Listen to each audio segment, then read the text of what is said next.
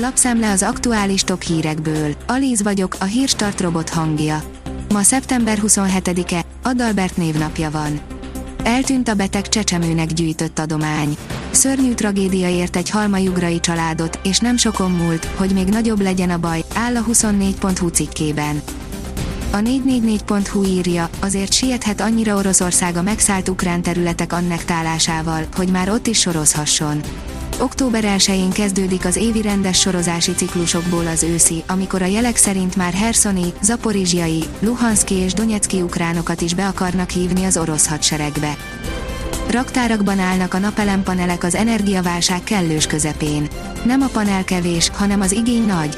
A legsúlyosabb probléma, hogy nincs elég szakember, de az inverterek hiánya sem látszik egyelőre enyhülni, áll a G7 cikkében. Hatalmasat mennek az ukrán csapatok, írja a 168.hu. Az orosz hadsereg által megszállt újabb területeket foglaltak vissza az ukrán csapatok Harkiv megyében, az Oszkil folyó keleti partján. A Hír TV szerint háború Ukrajnában erőteljes harci tevékenység zajlik Ukrajna déli és keleti részén.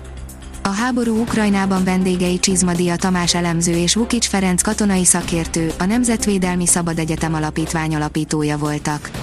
Később pedig érkezett hozzánk Toldi Otto energetikai szakértő is. Közel az egészségügy átalakítása, egyeztetésre vár a szakma, írja a Forbes. Akár már októberben tárgyalhat a kormány az egészségügy átalakításáról, az orvosi kamara reméli, hogy az ígéretek szerint velük is egyeztetnek. A kitekintő szerint mégsem annyira részleges az orosz mozgósítás, már határzárat emlegetnek. A harcképes korú orosz férfiaknak nem kellene megengedni, hogy külföldre utazhassanak idéztek egy magasrangú törvényhozót, aki szerint a közvélemény egyre inkább aggódik amiatt, hogy szélesebb körű határzárat jelentenek be a behívók elől menekülő emberek megállítására. Az RTL.hu szerint egy 24 órás recepciós műszakot maga mögött tudva érkezett a reggeli stúdiójába Bíró Ica. Éppen csak hazaért felfrissülni, majd indult is az RTL székházába emellett filmgyári helyszínbiztosítóként és eladóként is dolgozott, hogy túl és megéljen, mert a nyugdíja erre nem elég. Mesélt arról is, hogy hogy van most részletek a videóban. Tömegverekedés volt az angol-német meccs előtt. A rendőrség szerint a támadók német huligánok voltak, annak ellenére, hogy angol sálakat és sapkákat viseltek, áll a rangadó cikkében. Az Autopro oldalon olvasható, hogy új logóval folytatja a Citroën. Az új logó először egy szeptember végén megjelenő koncepcióautón tűnik majd fel, azután 2023 közepétől fokozatosan a márka összes jövőbeli termékére és koncepciójára rákerül.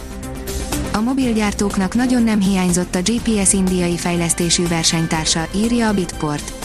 Az indiai kormány feszes határidőt állapítana meg az új okostelefonok és a Navik rendszer kompatibilitásának biztosítására, ami a gyártók oldalán extra költségeket és a termékfejlesztési ütemtervek felborítását jelentené. A Magyar Nemzet oldalon olvasható, hogy három fradi játékos kezdett Bukarestben, a románok győzelemmel is kiestek. A bosnyák kezdőcsapatban Adnan Kovacevic, Eldar Szivik és Amer Goyak is helyet kapott, Muhammad Besic a cserepadon maradt. A rangadó szerint Szoboszlaiék a szurkolókkal kocsmáztak a meccs után. Zsuzsák is csatlakozott Szalaihoz, Séferhez és a sört csapoló Szoboszlaihoz. Átmeneti esőszünetet hoz a hét közepe.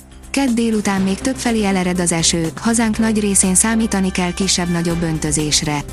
Szerdán a nap nagyobb részében csapadékmentes idő várható, estétől azonban nyugat felől újabb esőzés érkezik, írja a kiderült.